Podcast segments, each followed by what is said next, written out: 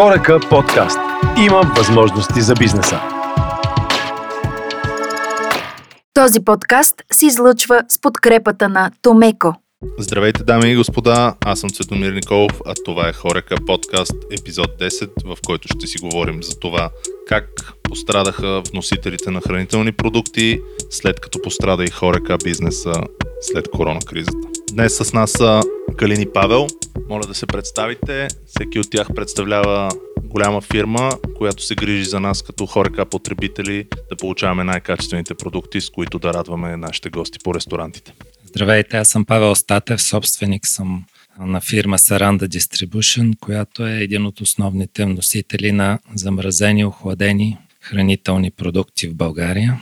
Благодаря ви за поканата. Първо, аз две думи да се представя професионално. Казвам се Калин Нинов. Вече повече от 20 години се занимавам с храни и хранителен бизнес в почти всичките му аспекти. И въпреки, човек си мисли, че 20 години са достатъчно професионален опит, оказва се, че идват времена, в които в крайна сметка започваш може би от нулата, да не и от минуса. Иначе професионално работил съм като търговски директор на няколко международни вериги, след това имах мой собствен бизнес, който отново касаеше храни и хранителни стоки. И той е изключително бързо оборотни, буквално за доставка just in time. По-късно го продадох на производителя на тези продукти и сега отново съм в проектна фаза като търговски директор на една от големите компании вносители за българския пазар с а, така, перспектива и идеи за развитие. Но да видим да и самата ситуация в какви обстоятелства ще ни постави в следващите месеци и години. Аз като собственик на ресторант и вече собственик на на магазин. Се интересувам много от това как се наложи да се промени вашата гледна точка, защото някои от нещата, които ползваме в ресторантите са главно хорека опаковка, а последните 10 месеца ресторантите работят, да не кажа, не работят на много слаби обороти и сигурно се е наложило и вашата гледна точка да се промени. Ако може да ни разкажете как самите производители на продукти са погледнали на кризата и как вие се включихте в техния поглед. С съвети, с каквото можете, като хора, които имате достатъчно опит в бранша. Ситуацията е динамична. През цялата година беше такава. Пролетта, когато беше първото затваряне на ресторантите, никой не беше подготвен. Съответно, имаше проблеми с а, бързооборотните стоки, с тези с къс срок на годност, които беха предназначени за хорека канала, в ритейла наблюдавахме точно обратното. Там експандираха продажбите през втората половина на март и април. Оборотите се повишиха с двуцифрени ръстове и също имаше предизвикателство да се организират доставките на ритейл продуктите, тъй като самите производители в Европа и в целия свят не беха подготвени за тази ситуация всичко трябваше много бързо да се пренастрои. По-малките фирми реагираха по-бързо, по-големите производители по-бавно на тази ситуация, но след около два месеца повечето от нашите доставчици вече бяха пренастроили производствата за по-големи обеми от ритейл продукти и много по-малки обеми на производство от хорека продуктите тъй като много от стоките са с двойна употреба, просто опаковките са различни. Трябва технологично време за, за пренастройка на, на производствата. Основният проблем беше с опаковките, тъй като голяма част от опаковките идват от е, Китай основно, тъй като Китай първи затвори, имаше големи проблеми с доставките на опаковки от Китай. Иначе самите производства бяха пренастроени в рамките на месец-два, нали, в зависимост от това кой как реагира. За нас като фирма този период се наблюдавахме увеличение на ритейл продажбите и спад, огромен спад в Хорека канала. Почти до нулеви продажби на определени артикули, което беше шокиращо. Аз съм, може би, 30 години вече в този пазар и до сега не сме преживявали такава ситуация. На пълен стоп на поръчките на част от артикулите.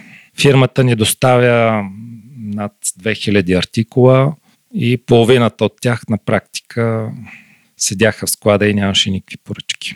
Абсолютно идентични проблеми и за, и за двете компании, предполагам, че и за всички останали колеги на пазара.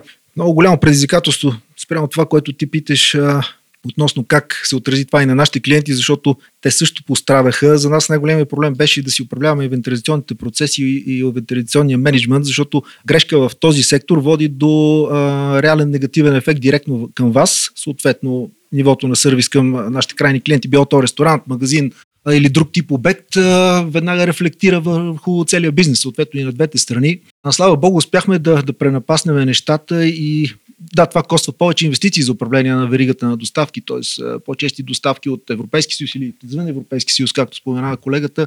Това носи повече съответно транспортен разход, повече риск от а, трудна прогнозируемост на, на самата поръчка, на самата доставка. Но в крайна сметка аз мисля, че пък тези процеси имат и не само минусова страна, те ще доведат и до един вид оптимизация. Примерно коефициенти и менеджмент решения, които до сега не са били слагани на масата или не са били гледани просто защото примерно бизнесът е вървял положително, в моменти на криза мисля, че той би довел пък до, до обратния ефект човек да погледне още по-дълбоко в а, същината на, на процесите в собствената компания, в собствения бизнес, въобще в целия бранш и да опита да намери по-оптималното.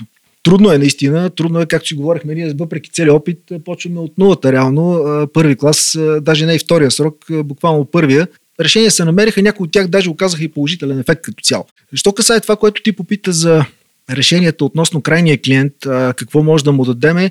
Първото предизвикателство беше смяната на, на формата на опаковките. Падналите продажби в Хорека предизвикаха, може би, и те опаковките да бъдат по-интересни за, за Хорека канала. Тоест тук се получи едно, едно сливане, едно преливане и трудно разделяне на асортимент по вид канал на дистрибуция крайна сметка успяхме да го реализираме това и мисля, че по-подходящи опаковки, примерно 250-500 грама, които не са били на обичайни за хора как канала, вече намериха място и там, а пък дадоха възможности на крайния клиент да бъде по-защитен от гледна точка на бракове, инвентаризационни проблеми, разваляне на стоката и въобще всичко, което допълнително би загубил пари в и тази така или иначе тежка ситуация. Всъщност проблема си идва основно от двете страни. Затворен канал за реализация и натиск от другата страна с невъзможност твоя доставчик да ти реагира с най-добрите срокове, както е било до сега при добри продажби. Така че аз това, което виждам като цяло е, може би, цялостно пренастройване и повече менеджмент и от двете страни. И от доставчиците, и от клиентите, от гледна точка на управление на целия процес на бизнеса. Така че да се надяваме, че това ще продължи и ще остави на пазара фирми, които наистина искат да, да работят и то да работят истински. Нямам нищо против бързата реализация на печалби. Това е чудесно, не е лошо, но пък може би това нещо ще отсее клиенти с профил, които наистина са решили да го направят по-дългосрочен бизнес си и той да носи добавена стойност за техния крайен клиент, разбира се. Нещо, което си говорим последните няколко дни с колегите, които се надяват силно да се отворят ресторантите до края на този месец, началото на идния, е дали опитът, който добихме след кризата, ще ни накара да работиме повече върху костинга на, на самите продукти. Тъй като до сега сме гонили винаги качеството и не сме гледали толкова много цената, поне в сегмента, в който е позициониран нашия ресторант. Нали, ясно е, че хубавото и ефтиното седат на различни рафтове. Сега ми е интересно дали вие като големи фирми с, вие казахте, над 2000 продукта, сте видяли, че нещата трябва да се сегментират повече в някакъв среден клас продукти, някои от обектите, които в момента набират скорост, като повечето магазини с топли точки, дали търсят оптимизация в това да намерят по-ефтин продукт, независимо дали качеството не е това, което допреди това са получавали от вас. И дали вие трябва да направите компромис с това да намерите по-ефтин продукт, който пък ако утре отворят ресторантите, отново ще остане във вас като контра, защото може би ще ви трябват по-скъпи продукти. И това е нещо, което на мен не ми е ясно как се случва и съм сигурен, че на колегите в ресторантьорския бизнес трябва да им се обясни от хора като вас, че нали, една голяма фирма е голяма структура, не е един малък ресторант с 20 служители, които днес решаваме, че сменяме менюто и сменяме менюто. И при вас има прогнози, има поръчки, има изпълнение на тия поръчки, които се случват за около месец-два. Нали, нещата не са толкова прости. И ми е интересно, последните няколко месеца покупателната способност на хората, нали, според новините е паднала, според мен не е. Дали се отразила и там в сектора, в който в момента имате големи обороти, които са магазините? Това е интересен въпрос. Много въпроси има тук. Пазара е сегментиран специално за хорека канала, основно в среден и висок сегмент, бих казал по качество и по цена.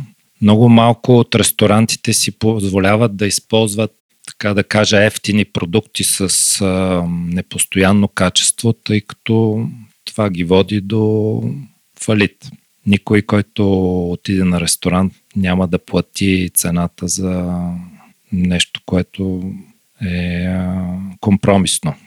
Наблюдаваме обаче още от пролетта, тъй като всички имаха проблеми, издържаха този месец-два, който беше локдауна, но след това наблюдаваме, че всички клиенти започнаха оптимизация на фудкоста по всякакви линии, като една от линиите продуктите, които закупуват. Някои клиенти поискаха да купуват по-ефтини продукти, съответно не висок, а среден сегмент, като качество и цена.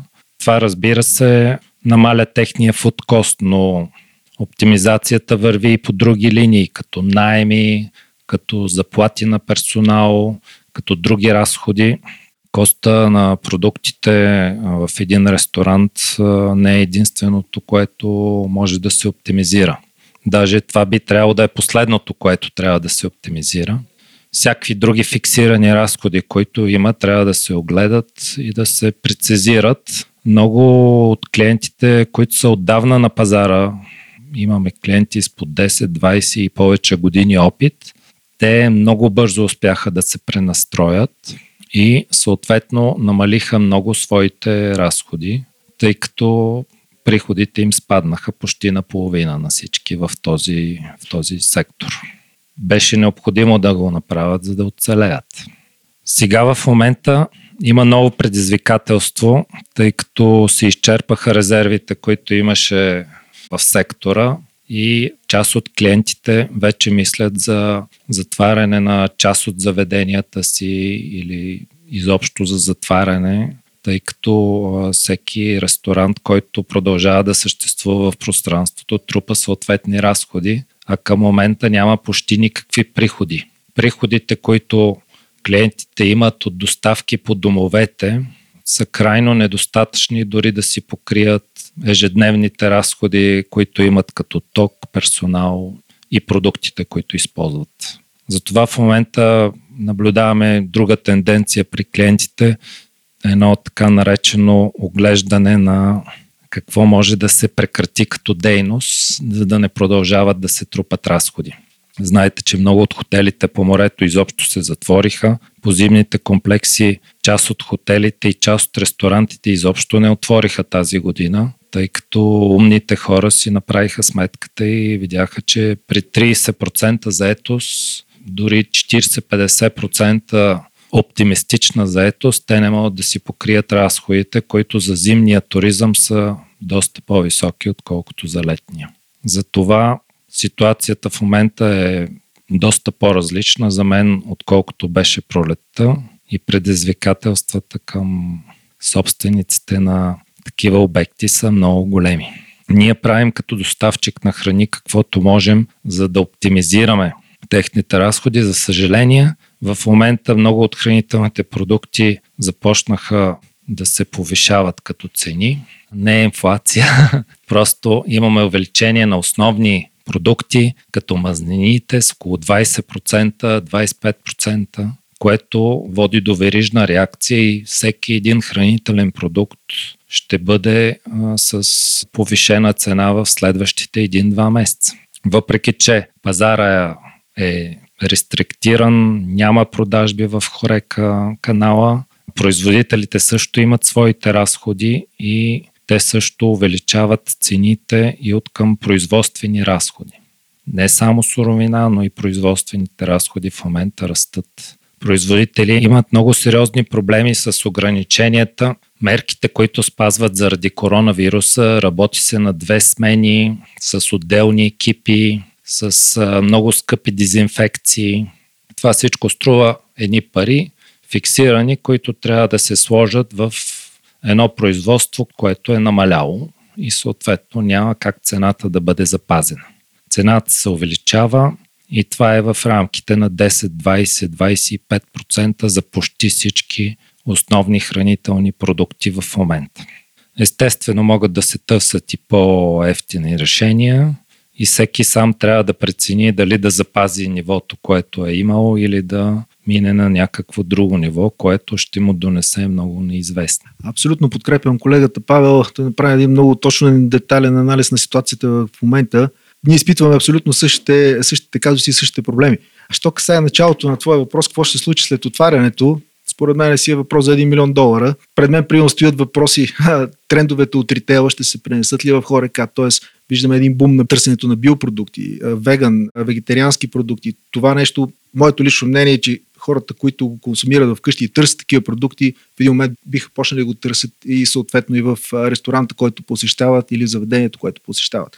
Това са мои лични разсъждения, нали, не е базирано на някакви нилсени изследвания и така нататък. По-скоро се опитвам да проектирам малко напред, а след като ситуацията е такава, точно това, което говорихме и с Павел и той спомена, оптимизацията на коста ще доведе според мен и до някои други неща. Тук изключвам нали, високия сегмент ресторанти, високия сегмент заведения, които си имат собствен добре платен и високо квалифициран персонал, но тук стои въпроса за заведенията от типа средни и малки. Аз мисля, че те ще се пренасочат в един момент към така наречени с продукти, т.е. голяма част от тях са полуготови или почти изцяло готови тренда на Запад вече съществува, виждали сме го, ние вървиме с някакви години закъснения по различен начин, но те са два, два фактората, които ни притискат, не само нас, а и, и крайните ни клиенти. Едното е липсата на такъв персонал на първо място и основна. Второ, високия кост, който трябва да се бъде платен. Тези хора могат да намерят спокойна реализация в по- по-високия сегмент заведения и ресторанти. Мисля, че за останалата част от пазара ще се ориентира към оптимизация на коста по същата схема, която говорихме и търсене на, на готови решения, които ще оптимизират първо пространства, второ персонален разход а, в самата компания и е много важно наистина всички да се опитаме да, да усетиме тренда или пък да се опитаме да водиме пазара в някаква посока съвместно, защото има един интересен факт от нашата компания, един от най-премиум круасаните, който продаваме, бележи най-сериозен ръст в тази ситуация. Аз не бих използвал думата скъп, защото всеки продукт си има цена. Човека, който го оценява като качествен и отговарящ неговите изисквания, той е готов да плати цената. Нали? Този, който търси ниско сегментен, ниско бюджетен продукт, ще продължи да го търси. Дай Боже да се развият финансовите му възможности, така че да все повече хора да имат възможност да се пренасочат към по-високия сегмент.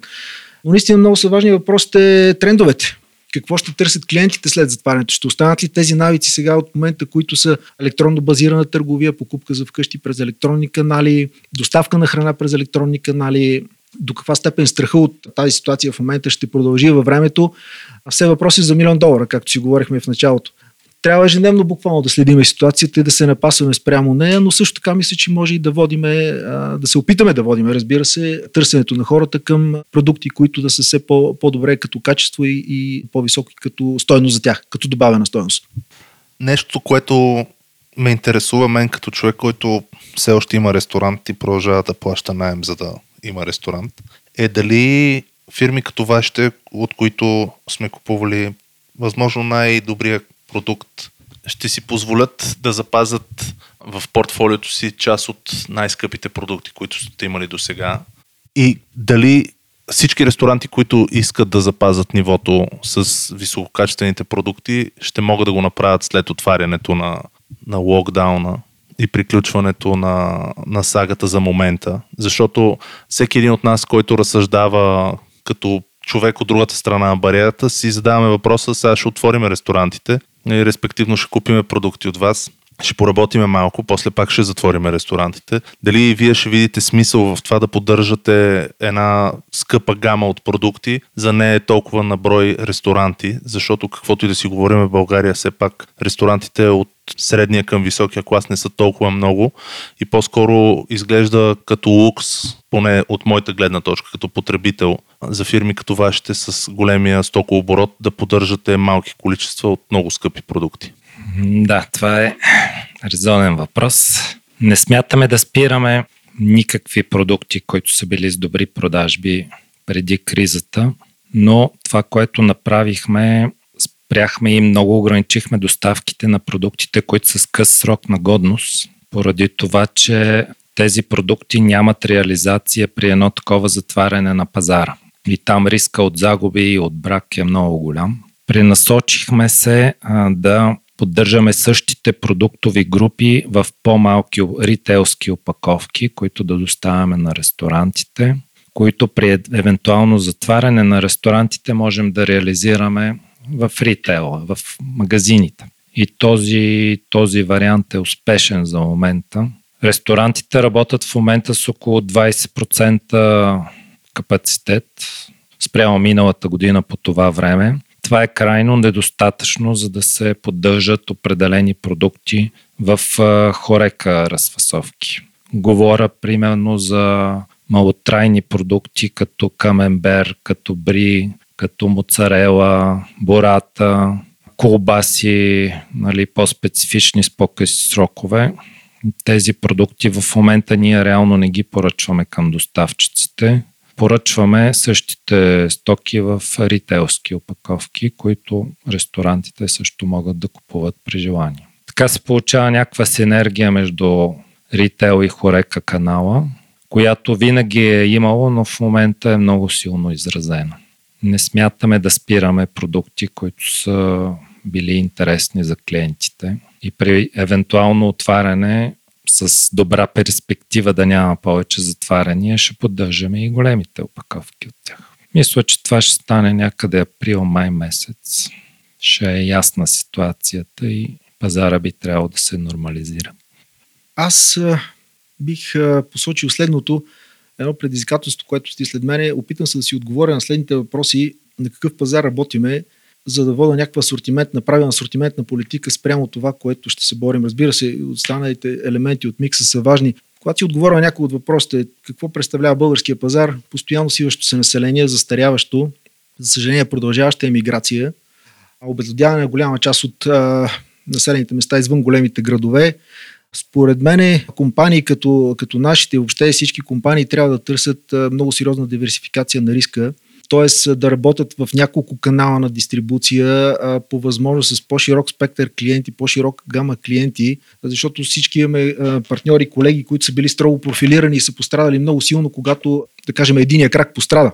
Тогава нямаш на какво да стъпиш реално и остава много сложно. Аз си мисля, че при продължаващите економически и географски демографски тенденции на пазара при нас, наистина всяка една компания от нашите трябва да, да продължи да балансира. Да, това прави нещата много по-сложни за управление, защото едно е да работиш профилирано, да си силен в един канал, да си ясен профила, но за съжаление малкият пазар и малката покупателна възможност не позволява такава силна и строга профилираност. Разбира се, има фирми изключения, тях не ги споменавам, но що касае храните си, мисля, че всеки един от нас, за да оцелее и да, да, да успее да балансира, би трябвало да води такава политика.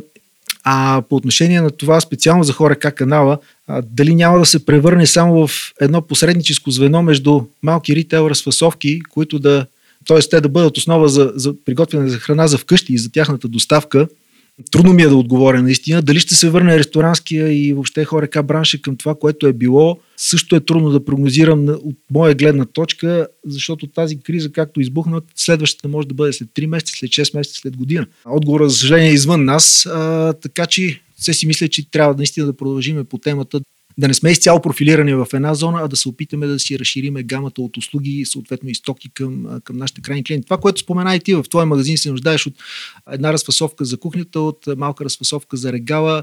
Ако ти падне топлата точка, ако е затворят както беше сега, оставаш само с асортимента за, за регал, трябва да търсиш доставка до вкъщи или други альтернативни решения. Така че според мен това е в близко бъдеще, това ни очаква.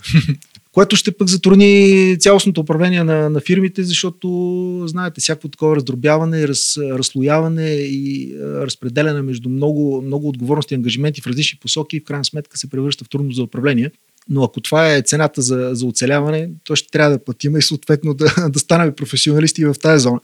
Така че това са моите мисли, моите така виждали за близкото бъдеще. Дали ще се оправдаят, не смея да, нито да кажа, че са, ще позная, нито че ще сбъркам. А, само времето ще покаже и ще видим всички ние. И както ние всички, които се занимаваме с а, хора, като от тази страна на барикадата, да имаме ресторанти, барове, хотели, не можем да предвидим какво ще се случи и как да го направиме за напред. Така съм сигурен, че и вие не можете, но се опитвате.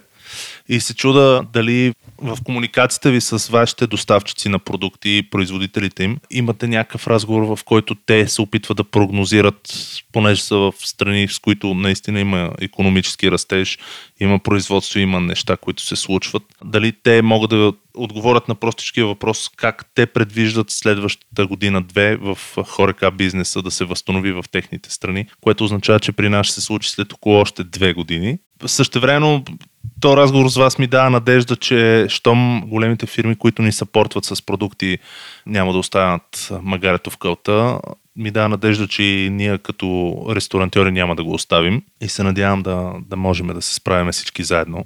Както до сега сме си партнирали, да можем да си партнираме и за напред.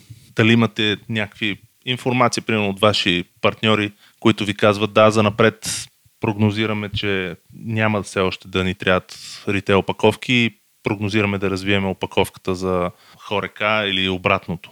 Много е трудно да получим а, информация отвън, тъй като пазарите са крайно различни и реакцията на всеки един пазар е специфична. Тук в момента да кажем нещо много позитивно, че в България не се наблюдават чак такива големи спадове, както в други страни. Всички страни и наши партньори, с които поддържаме връзка, рапортуват за много по-големи спадове в пазара. В Белгия 90%, в Румъния е са 10-20% по-зле от България. В Гърция е много зле положението. Те имат тотален локдаун вече много-много дълго време. Така че тук българския пазар все пак остана отворен до някаква степен и дори ресторантите, работейки на 20-30% от капацитета, това е все пак нещо, тъй като другите са тотално затворени. Верно, че там получават помощи от държавата и това не ги притеснява много, но в България все пак бизнеса се движи, което позволява и на нас да не спрем веригата на доставки, защото веднъж една верига на доставки прекратена, много е трудно след това да се поднови, да се стартира отново. Това е много положително за българския пазар и тук всеки трябва да огледа разходите си. Цените на, на храната по нашите заведения са доста ниски спрямо европейското ниво и тук трябва всеки да направи едни нови калкулации и да повиши леко нивото на предлаганите менюта. Защото не може да се продължава да се продава на такива ниски цени и в малки количества. Това убива просто клиентите. Особено сега, както се повишават и голяма част от суровините, всеки ресторант трябва да си направи нови калкулации и според мен трябва да има едно увеличение около 20-30% на, на цените по заведенията, което е приемливо за крайния клиент и ще извади много от заведенията от губища позиция, защото те не могат да продължат да работят на загуба дълго време. Всички резерви свършиха и всеки месец, който се работи по този начин за напред, ще бъде пагубен. Съветваме нашите клиенти, които не искат такива съвети. Много от тях вече повишиха цените. За съжаление нямат продажби в момента и няма ефект, но няма и голям отлив нали, на клиенти. Ние направихме равносметка на много от клиентите за миналата година и като изкараме месеците, в които те не са работили, за останалите месеци техния оборот е бил доста приличен – почти на нивата от 2019 година. Тоест, изкарваме втората половина на март, април и декември и нивата на покупки са почти същите като 2019. Това означава, че пазара в България основният му проблем е затварянето, а не отлива на клиенти. Клиенти има.